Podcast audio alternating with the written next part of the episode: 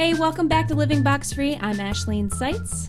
And I'm Becky Ford. And we are back with our friends Chris and Jackie from last week. If you didn't listen last week, you might want to go back and take a listen. But if not, NBD, we're going to introduce them. They're going to introduce themselves. Today, we are talking about food facts from farmers. Don't worry, it's not going to get super political. We are here. Our whole goal today is to talk about the fact that farming and agriculture are complicated. There are no easy answers. It's not simple. That's what we're going to talk about today. So, we're going to answer some questions that most of us would ask about food because we don't know. Like, I don't know. I don't know. They, they were talking about all these things before we even started, and I was like, I don't even know what you guys are talking about. So, we're going to get some answers today, people. We're going to make it happen. But first, Becky, what's on the rise for you today? On the rise for me this week is enjoying birthday decorations. Our little guy turned two on Sunday, and I just decided I worked so hard to put decorations up. We're going to keep them up all week. So our house is colorful, but they're coming down tomorrow. Uh, so it's been fun. What about Love you, it. Ash? Uh, for me, I just got a free week or a free month, actually, a free month at North Mass Boulder. It's a climbing gym nearby, and I am loving it. I don't think I can actually afford a membership after this month, but I really wish I could because it's been so fun. So I've been trying to get there a lot. That's what's been on the rise for me. Uh, Chris and Jackie, I want to hear what's on the rise for you, and then we'll dive into some quick introductions. So Chris, why don't you go first? On the rise for me is we're in in the world of dairy and beef. It's getting close to being corn silage season. It's probably one of my favorite seasons. When the corn plant is done and gets chopped um, and put into feed piles for the whole year's worth of feed for for a lot of farms. And that means fall is coming that means football is coming. So that's on the rise for me that it gets busy but i love fall. So um, it starts to cool down. Did you say silage? Silage is that what you said? Yes silage like a silo Yes. So silage is. I'll have to look that term up. Why? I mean, I'm just, I just am curious, but that's okay. Great. Glad you're looking forward to it. And the boys go back to school on Wednesday. Um, a lot of the schools around here go back on Wednesday. So just getting ready, last minute school supply shopping, getting the boys ready. New schedule, like he said, corn silage, snaplage season. So, um, preparing myself mentally to get through that busy season and enjoy fall as well, this cooler weather and all the fun that comes with it. It sounds like what I would think of as hay season for horse horse farming, but that's yeah, it's it's exactly like that. So that first time you smell fresh cut hay, that I'm that's the anticipation of the problem is it just drags out and drags out and then you're tired of it like anything right. else. But uh, no the first time i yeah. smell fresh cut hay i'm like oh no. Here it comes. Well there's some people with allergies that it's probably yeah. not a fun that too. Awesome.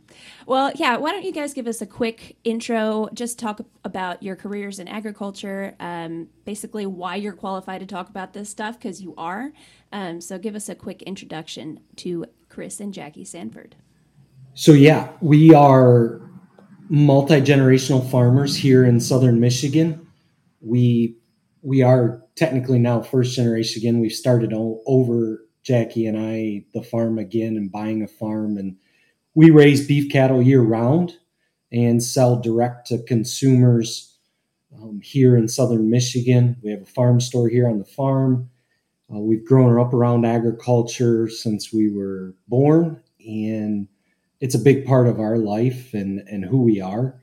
My full time job is I'm a livestock nutritionist, so I work with beef and dairy farms throughout southern Michigan and working with them on what they need and and formulate diets and, and work on their nutrition for their animals. And I'm Jackie you can add everything Chris said. I also work full time off the farm for Farm Credit here in Michigan, and I appraise everything that moves on a farm. So I'm not out there doing real estate or buildings.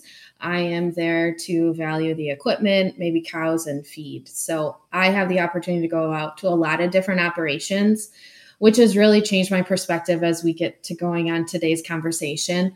Uh, Michigan is the second most diverse state next to California. So I'm out on fruit and vegetable operations, greenhouse operations, you name it, we might have it here in Michigan. So it has really changed my perspective on what local food is just because there is so much offered here in Michigan. So looking forward to having the conversation. Yeah, I had no idea that was true about Michigan.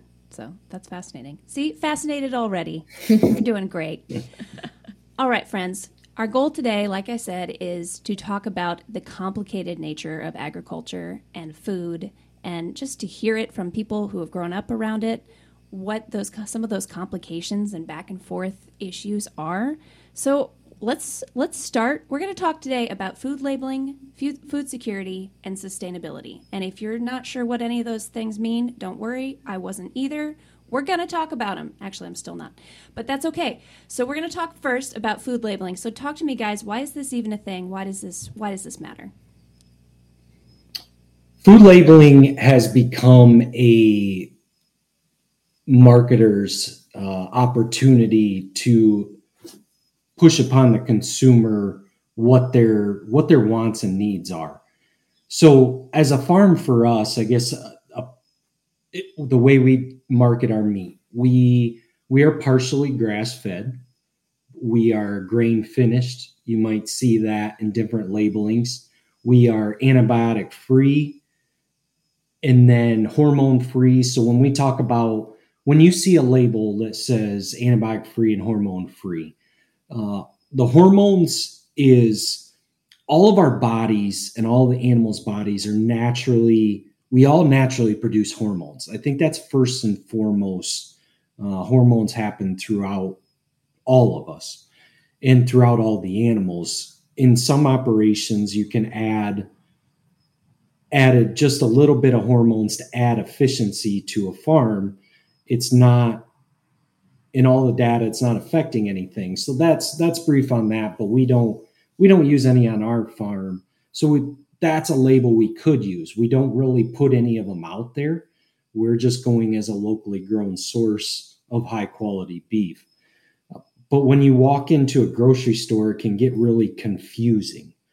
So you may see on you may see on a bottle of orange juice or a bag of shrimp that it says non-GMO.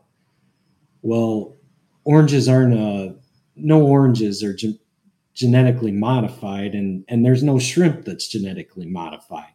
So so we're going above and beyond in the marketing game just to throw extra labels on. So it's becoming confusing and and and as a parent we're trying to figure out and navigate what to put on the table that's best for our kids or best for our family so it it as like you said in the, in the beginning it's a complicated and big messy thing. Becky jackie. I think the biggest thing with our operation that we strive is that we don't want to sell based on fear. And so while we don't use hormones and in antibiotics minimally, I I I don't want to make money based on you being fearful of those things. That is not what I'm here for. I'm here to help raise delicious beef that your family is going to love. I mean, we have many stories of families whose kids don't eat beef, they try ours and they do. And so you'll never find us using labels to help sell what we have. There's already enough things that we're trying to navigate as parents and food labeling is is just not one that we want to put in your basket to have to worry about. So a quick touch on so in instances just like for you for any of us if we have to go and get an infection treated we want to use antibiotics to to see another day that's where modern science has gotten us and it's the same way as as farmers we're not going to see an animal suffer you know, we would use a minimal dose, maybe twice to get that animal better. And, and for all of you listening that don't, we have we have meat withholds. So if we put one in and it has a 30 day meat withhold, I can't I can't send that animal to the processor until after that 30 days. And to give you an idea, as a as a nutritionist and as a farmer, my goal is not to use them, but I do also don't want to see them suffer or die. So that's that's a big big game for us, just like we would with anybody in our own family. So we're taking care of those animals, and and if I do the right steps as a nutritionist as a farmer, I usually don't get to that point. But we all know what happens. We come out of winter, spring comes, and we have up and down days that are cold and wet. And that's one of the hardest things on animals is those changes in temperatures. And that's usually where we'll see um, if you know sickness come in in those flux, fluctuations of seasons. So we know when it usually has come. The biggest thing is in especially in cattle is keeping them dry, keeping them comfortable, and keeping the stress low when those periods of stress can happen. Yeah, I'll jump in for a couple things. So, uh, first off, I market for agriculture, right? I'm not, you know, at uh, you know Chick Fil A or wherever marketing um, or Chipotle.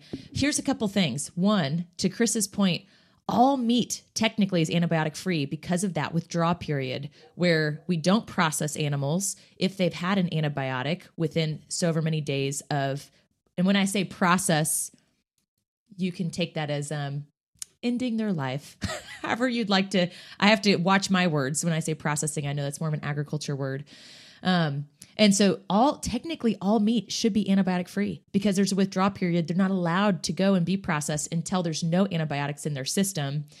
Something else, as we talk about hormones, there haven't been hormones in poultry or um, swine since the 1950s.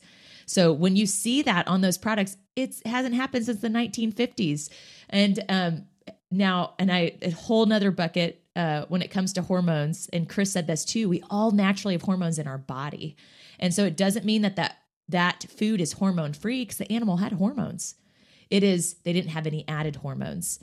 And today, I would say, you know, one of the most common places I think of why we might add hormones, I think of dairy cows. It might be to extend the amount of time that they're lactating or producing milk. Um, but it's a naturally occurring hormone that that would be in them anyway, but allowing that to last a little bit longer. So, just a couple of things around antibiotic free hormones. It sounds so scary, like what Jackie said. And sadly, marketers have used that to position products in a way to try to get the competitive advantage because that's what food companies are looking for. They're looking for how do I get you to buy my product over this other product over here that doesn't have these huge words that say raised without antibiotics and it's chickens and none of them will have antibiotics in them since 1950. So, just a few of those things. I'm a marketer, so I also know the game that marketers play. Once again, how do we make our product more attractive? And food labeling sadly has become that tactic used. And to Jackie's point, sadly, it's mostly creating fear and confusion in the common consumer. I know that we also talked about, we've talked about animals, we also talked about organic and GMO. When you see uh, the label GMO free tomatoes, what do you think? There are no GMO tomatoes out there. Ketchup? Sorry, it's all GMO free. okay? But most consumers don't know that. And yeah. these food companies have started to add these things that create even more confusion. Becky, I, I know this is a sort of a dicey topic, but I would love to back up because you mm. mentioned specifically Chick fil A and Chipotle. And I know those are not like I, only I yeah the only issues, but like, can you explain? Because I didn't until I got to know you understand how they were marketing differently. Like I just mm-hmm. didn't understand it, and that doesn't mean like you should boycott Chipotle or Chick Fil A. That's yeah. I, I know you eat at Chipotle, so it's not like we're not dissing them. But can you help us understand what that marketing perspective looks like and how it differs? Yeah, Jackie, feel free to chime in. Let's. I'll just talk about Chipotle because I had a huge like anti Chipotle large portion of my life. And just recently, since they've supported National FFA and they've actually come to the agriculture education field and said, We're sorry. They had new leadership.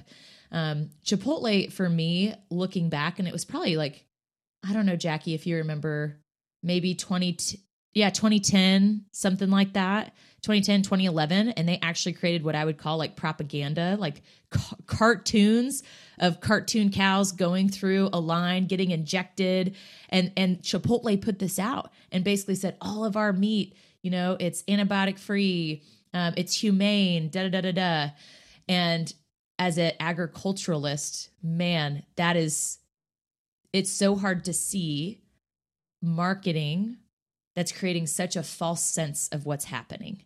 And exactly to what Chris said earlier, if I have an animal that's sick, it is more inhumane not to treat it with an antibiotic, just like my child. Like my child is sick, I'm going to take him to the pediatrician and he might get prescribed an antibiotic. And so there's just a lot as we talk about agriculture is complex. Um, sadly, there have been some businesses like Chipotle in the past that have put out misleading cartoons and commercials to place themselves in the market as you're caring more about animals if you come and eat here, which isn't necessarily the case. Jackie, Chris, anything I missed there? I guess I would like to add that just as farmers ourselves, Chris will get in the pen. He can tell me how long each of those steers have been there, where they came from.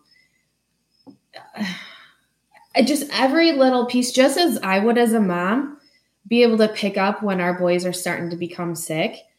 Chris can't gauge it as well as I can, but man, when it comes to his cattle, he knows like number 47 is off. We need to keep an eye on him.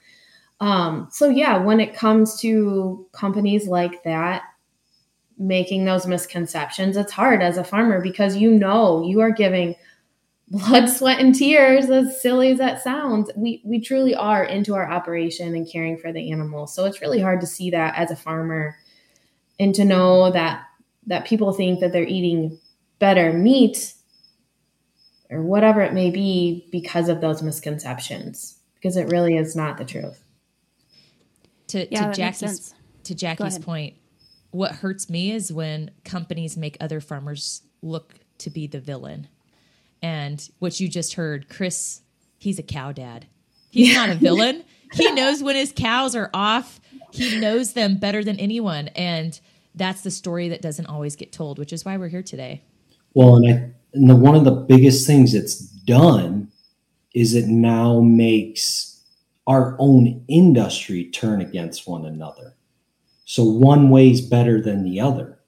You know, your your way's not not right for the environment, not right for putting on a family's table. You know, so now it's turned us against it, against one another to try and outmarket one another. And in the end, we're all in agriculture trying to supply a food supply to ensure that we have the best proteins and the best foods in the world grown right here in our own country. I don't get the vibe that there are a lot of farmers out there who are like intentionally trying to poison people with their food. That's not a vibe that I get. nope. Just for the record. Uh, it feels like if you're in the industry, you are trying to supply food for others. And maybe it is, it can be just a financial lifeline, maybe, but you're still trying to supply food for others. That's the point of agriculture. Is am I correct on that? yeah, when you grow up in in rural America, and now we're seeing urban farming become a bigger trend, when you spend a day or spend a year, spend your lifetime, like Jackie said, blood, sweat, and tears into something that maybe some people have always struggled to be that made that didn't make them rich. Some people have been successful, and we we've seen different ways go about it, but it's just it's a part of you. I mean, it like Jackie and I, it's just it's what we become, and we see that. You know, we're under two percent of the whole U.S. population that that are farmers and ranchers, and and it's just a part of your blood. It's part of your genetics, and, and you take a lot of passion in in supporting people around you. I mean, we we were talking about it earlier. In 1960, the average farmer fed 26 people, and and now that's between they say 166, but I got to imagine it's higher as the population grows and as we support more of the world. And it's 7 billion people of population. Yeah, I think that's a great segue to talking about food security. So, I don't know, Becky, if you want to start on, in on this one of what even is the concept of food security. It's something we see on billboards. People like me see on billboards, um, in commercials, but that's about it. Um. So I'd love to hear more about that. A real quick, if you're thinking, what is food security? It is the f- phrase that's been given to those who, what we would say, are food insecure or they don't have the nutrition they need um, to to thrive necessarily. Um, and food security, I think that phrase became really popular. I know in like 2013 there was a lot of education around it, and that's what you might see around on a billboard about a food pantry or a um, a food bank. And food security, it's it's how affordable is our food and how do people have access to food. Uh, and one of the things that I think about from uh, some education we've done from Elanco, my day job, in the year 2050, the population will have grown and the demand for meat, milk, and eggs, so animal based protein, will have grown by 60%. So by 2050, we have to produce 60% more meat, milk, and eggs. And that's, that's across the globe. And it's because the middle class is what's growing the most. And when people start to make more money, the first thing they spend money on is food. And and I would love, I know Chris and Jackie can share with us when we talk about agriculture and and Chris was talking about all these why we need these different types of agriculture and we shouldn't battle against each other but these you know agriculture production methods are needed. I'd love for you guys to talk a little bit more about the why and how does that link up to providing access to quality food for those who might be food insecure? So yeah this is this is something i'm very passionate about of ensuring when i talk to other people in agriculture and, and i talk so my job allows me to work with organic grass fed family farms. Some farms could range from five, 10 cows to 2,000 cows, 3,000 cows. So I see every range of size, not only, and Jackie sees it on the poultry and, and, and pork side, the swine side, you know, and we have friends in all the industries throughout the country as, as we go back to what how Becky and I met. You just you tend to meet a lot of people. So I see it. I see how we can all make a difference. And and the biggest thing is at the end of the day, we look at, especially these last three, four months, we talked about this. One of the biggest things that's been impacted in a family's budget is the grocery bill. And, and we all talk about it. Groceries a two bag trip used to be $20 and that two bag trip to the grocery store right now is 40 to $50 you know and that really impacts us so when we when we start talking about food security and looking to the future that and the decisions we make not only in as for our policymakers as farmers at the end of the day are we putting food on everybody's table we all can make individual choices for our family and how we want to feed them. We can pick what proteins and how they're raised. Some people can't make that decision. Some people are making the decision can I put food on the table today? And is that food dense enough and high enough in good proteins and good fats and good fruits and vegetables? That's that's what I'm concerned about. I I grew up with a mom in public education and we you know grew up in an area where free and reduced lunch were at 70% we shouldn't judge those people we should help those people by by being able to provide that and that's one of the things jackie the way we raise our animals here on this farm that's a big reason because we wanted to target the audience and the and the community here we didn't we we we could you know we really can't we had that opportunity if we wanted to go 100% grass fed, but I don't, that's a whole different market. That's an hour away from us. That's, that's taking more time away from my family. I want to impact the community that's here. I, I want them to have affordable, locally grown, high quality beef. So when I talk about food security as a whole, and going back to those policymakers, I look at, for an example, you talk about some examples. I look at California, and I think it was proposed Prop 12 when no more couldn't have cage free eggs. You caged eggs sold in California, and then they've made it harder in the rules that even producers outside of California that are in cages can't sell in California. So if you're a middle to lower income family, if you've seen eggs most of your life at two, three dollars or a dollar, and all of a sudden they're five to ten dollars a dozen, it's one of our cheapest and healthiest proteins. So the CrossFitters that are listening, I mean, we use we understand the value of, of those proteins. So that's one way I look at it. We push these we push these ideas out there, but what are the impacts we're having on food security, especially for some families? And Chris, what some people might not understand, they might be thinking right now, well, why does having a chicken in a cage versus not make it more expensive? And why does doing grass fed versus finishing on um, grain, why, why is one more expensive than the other? I don't know if you want to touch on that. I could touch on the eggs based on what I see, what I've seen going to some of these commercial poultry uh, customers. It's really fascinating. In in the reason a cage free egg is going to be more expensive is you can take the same barn, you have to take out all the cages, and you're putting significantly less birds in that barn. So, one, you're not able to produce as many eggs each year. Keeping them in cages keeps them safe because chickens like to bully each other. And so, you're going to have an increased death loss.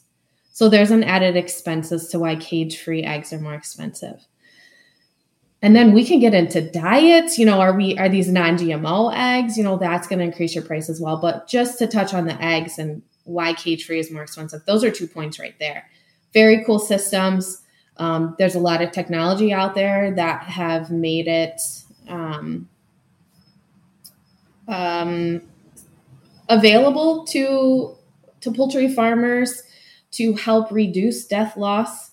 Um, they're not it's just not just a bunch of chickens in a barn. It's multi levels and it gives them shade like the darkness where they need it for the day and places to eat. So those are two points. That would be why you know cage free versus cageless or caged um, you know that price difference. So it's just it's just important that as we make decisions and, and talk about what's passionate to us what is who else are we affecting yeah those are things I I don't think about when I buy eggs. Well, actually, I used to have this whole. I wrote multiple blog posts about buying eggs, where I'd like stand in front of the egg, you know, display, and I'm like, I don't know what I should be buying, and it's it's validating actually to hear from you guys. You don't know what you should be buying. Like, it's complicated, basically, um, and there might be a right answer. I'm not saying there isn't a right answer, but for me, but it is complicated. It's comforting to hear that in some ways of like, I don't know. Yeah. Because uh, I don't know what goes into it. I don't know, you know, how frequently chickens murder each other. That's not a thing that I am aware of. even even rate. you just think about being closer to their feces and disease, things like that. Um, yeah. Once a farmer, actually an egg farmer, told me this, and I was like, "Oh, that's genius." And he goes, "Just think about this. You know, agriculture didn't start off like it is today, and everything we've we've grown into has had a purpose. And now people are trying to get rid of those things. And so now we're like, wow, we reduced disease by this much. But now we have to go back to this and we have more death, whether it's from, you know, chickens are mean. They can be cannibalistic. They see some blood and they peck. Like, and so everything we we grew into was with a purpose, and now it's trying to go back, but seeing the loss increase because of that, and sometimes even the the welfare so Jackie, yeah, I think you did a great job. Um, yeah. And that's just a little glimpse. Like we said, it's complex. So we could go yeah. through a million different reasons why we do what we do in different production types. And don't get me wrong, we're small farmers. You know, I, I fully support if you want, if your neighbor has 10, 20 chickens, you want to buy eggs from them, buy eggs from them. Yeah. You know, our world has gone to convenience though, and that grocery store, everything's in it. So it's just looking at looking at all the options, but we all have those we can all make those choices on how we want to spend our money and how we want to support agriculture and and it's our world's a big corporate world and it's it's a challenge for small farmers to get into those big places. So it's and they they live on a cost too. And so they're going to do things that affect their bottom line as well. Yeah. So guys we've like barely scratched the surface and we're running out of time already. This is awesome. Um i think we're going to need to come back and Yeah. talk about some of these things in Yeah. more depth which i'm excited about but let's just brush on sustainability let's just talk about why it's even a thing that we need to talk about and then I would love to hear resources that you guys have to suggest of where people can learn more in the meantime while they wait for us to find time to record another podcast about this. so let's talk about sustainability for a minute.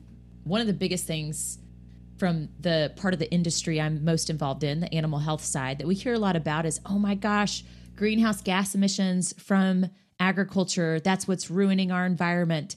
And what a lot of people don't recognize are truly what are the numbers. And actually, um, only 4% of all greenhouse gas emissions are from animal agriculture. And when you look at what is really causing a lot of those emissions, 35.6% is from human caused emissions, 26% is from electricity, 27% is transportation. So there's so many other things. And and I share that because from a sustainability point, yes, agriculture has a 4% from livestock contribution and we're working on how do we reduce that. But there's some other really big contributors there that don't always make the headlines, right? Like the the diesel truck or whatever you're driving, the transportation. Um, so that's that's one thing that comes to my mind around sustainability. The other one, I've had people say, uh, "Hey Becky, wouldn't it just be better for the environment if we all just ate plants?" And and like, wouldn't that just be better? The this data there. So if every American, this is just an example, um, and this is I can put the references in our show notes if we want. If every American went vegan, we'd reduce the greenhouse gas emissions by 2.6%. But here's the deal that would assume that all livestock would disappear. So you're saying, okay, if we all just ate plants, we all went vegan, we didn't eat anything from animals, we would reduce it 2.6%, the greenhouse gas emissions, but all the animals have to go away. Because if they're still here, they're still going to be contributing, right? And, for go those who is are a very nice way of putting it. going away. Yeah. And I'm just talking about livestock here. There's a lot agriculture's doing around practices and reusing byproducts. Um, and I, I mean, I'll stop. I know Chris is our nutrition, ruminant nutrition expert here. I just touched on a few things that that we talk about from the Elanco perspective commonly. Yeah, and we can just, you know, for the listeners, one of the biggest facts to think about, and this goes back, you know, can tie into the food security deal as well. The United States is the fourth largest country in the world with cattle, with just under 94 million head in the country. The top two countries have 550 million head of cattle. That's India and mm-hmm. Brazil, and Whoa. then China's third. Part of those That's cows in India are sacred. So they're just they're trash getters, they're emitters, but they're protected. I mean, if you've seen pictures, cattle wander in parts of India. Some are used, um, and it, but it's all dependent on religion in in India. Um, so if you think about meatless Mondays or vegan Fridays, the 94 million in the US doesn't hardly put a dent in, you know, looking at cattle emissions of what's out there in the world. The one thing the US has from a farmer's perspective, from a science perspective, from a nutritionist perspective, we are one of the most advanced countries in understanding and feeding animals. We are very, very efficient because we look at we look at cost as farmers. The better I can raise crops, the more efficient I can put that through the animal, and especially for Jackie and I, if I can make more meat and milk off less pounds of feed, that also means less cow farts out the back end. I mean, so, or burps out their mouth if we start really talking about how cattle work and distribute methane. But so that's that's a little bit all of a sudden, you know, we're trying to pound these policies down our throat that that we're not doing the right thing. But I mean, the one thing you can trust and and we look at how far science has come. Science has come just that far in agriculture as well, and how we, you know, how well we produce meat and milk, and, and from a food security, you know, to tie the two together. I mean, we're we also grow the safest food supply in the world.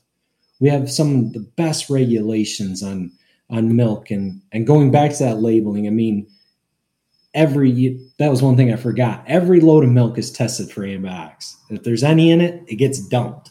So trust that one. Um, so that's kind of my cattle emissions that people don't fully grasp what's out there in the world. I mean, we're only 9% of all the cattle. I mean, it's, we can eliminate it, but it's not, there's still 91% still out there. Yeah. Man, that was, that's, that was very well summed up. My immediate instinct is to be like, okay, if Meatless Monday isn't going to fix it, well, then what can I do? But I feel like that's a whole other podcast, and that was not the point of today. The point of today was to say, this is complicated and maybe we come back to okay what are some options for me what what can i work on what what does help um, i would love to talk about that at some point but yeah i think you guys really drove home the this is complicated. There are multiple answers. There are multiple ways of doing things. So thanks so much for talking through that. Um, jackie i'd love to hear i know you did some research. What what where should people follow? Where should people go to find resources on this? Let us know yeah, so some of the people that I love to follow, number one, just hitting on the fitness here, would be Dairy Girl Fitness. So she is, she was born and raised on a dairy farm and she's constantly at the gym, very, um, you know, a gym fitness fanatic. Um, but she also encourages a well rounded diet, especially a diet that includes dairy. So check her out. She would be awesome. Um, as a mom, one of the the cool people that I like to follow. Her um her her name, her following is called uh, Kids Eat in Color. So she just helps you understand if we're talking about food security. Um, she really gets big into school lunches and talking about school lunches being bad and how that can affect other kids and turn into food bullying and you know how much we should be feeding our kids and helping our kids um, eat more fruits and veggies in their diets um, Food Babe is one that I like as well. She covers and talks about all crops grown in ag. So peanuts, cotton. She came to Michigan and covered asparagus harvest in Michigan this spring, so that was cool.